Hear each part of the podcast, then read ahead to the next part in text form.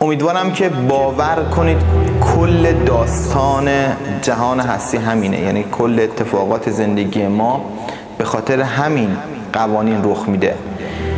قانون چیه؟ قانون اینه که ما در هر لحظه با توجه به افکارمون در حال ارسال فرکانس هایی به جهان هستی هستیم. یعنی ما با توجه به آنچه که در فکرمون در هر لحظه میگذره داریم فرکانس های رو ارسال می‌کنیم و به این شکل اتفاقات زندگیمون به وجود میاد. یعنی هیچ کدوم از شرایط زندگی ما اتفاقات زندگی ما برخوردهای ما با دیگران مسائل مالی ما سلامتی یا بیماری ما شکست روابط عاطفی یا عشق در زندگی ما ثروت یا فقر و تمام اتفاقات زندگی ما تماما توسط فرکانس هایی که ما به جهان هستی ارسال می‌کنیم به وجود میاد. این اون هسته اصلی کل مباحث من هسته اصلی کل مباحث من پس کل داستان اینه که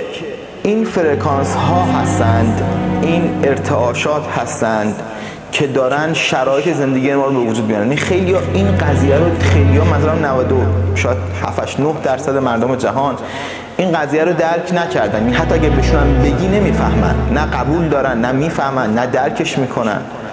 چون یه عالمه باور دیگه دارن در مورد اتفاقات زندگیشون. باور اینو دارن که خدا برای کی خواسته برای کی نخواسته. باور اینو دارن که مثلا بدشانسیه. باور اینو دارن که مثلا ثروت دست یه مثلا خاصیه که قدرت و ثروت در اختیار دارن به کسی دیگه نمی‌خوان بدن. باور اینو دارن که به خاطر که توی خانواده های مثلا فقیر به دنیا آمدن نمی‌تونن به موفقیت برسن. باور اینو دارن که خدا دوستشون نداره. هزاران هزار باور دیگه ای دارن. که اصلا نمی‌تونن به این اصل جهانی فکر کنن نمی‌تونن بپذیرنش که خودشون یک دستگاهی هستن که داره فرکانس رو جنریت می‌کنه داره تولید می‌کنه این دستگاه و جهان هستی به واسطه دریافت فرکانس از هر فرد شرایط و اتفاقاتی رو هماهنگ همسنگ هم فرکانس با اون افکار و با اون باورها وارد زندگیشون می‌کنه.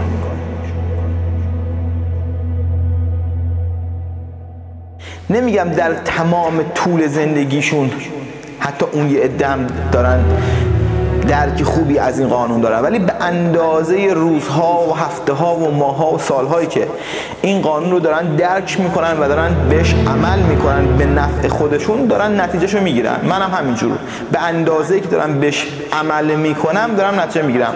حتی میشه خیلی خیلی بیشتر از اینم بهش عمل کرد. میشه خیلی باورهای من هم قوی تر بشه و باید کار کنم و دارم کار می‌کنم روشون. ولی به اندازه که روشون کار کردم نتیجه گرفتم. از هر از هر لحاظی هم لحاظ مالی هم لحاظ روابط هم لحاظ سلامتی هم لحاظ از هر لحاظی که شما فکرشو بکنید. حالا سوال اینجاست که این فرکانس ها رو ما چجوری کنترل کنیم؟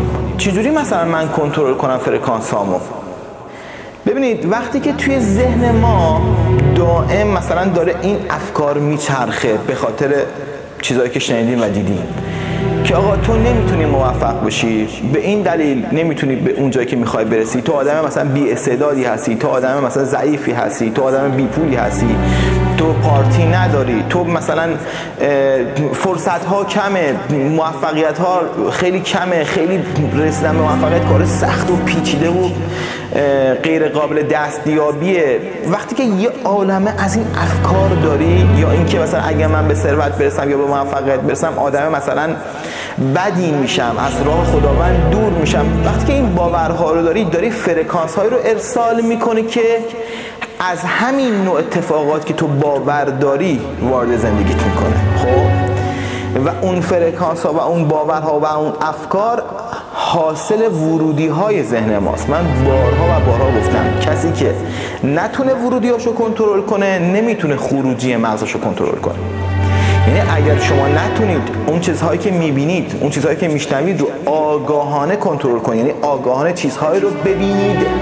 که به شما احساس بهتری میده که به شما عشق بیشتری میده که به شما اشتیاق بیشتری میده که به شما باور قدرتمندتری میده که به شما ایمان بیشتری میده که به شما توکل بیشتری میده. هر چقدر ورودی هایی رو مثل این وارد ذهنتون بکنید اتفاقی که میفته اون فرکانس ها که خروجی ها رو دارن در واقع به وجود میارن متفاوت میشن و در راستای خاصهات میشن. در راستای ثروت بیشتر در راستای سلامتی بیشتر در راستای عشق و روابط بهتر میشن. خب؟ و وارد زندگیت میشن.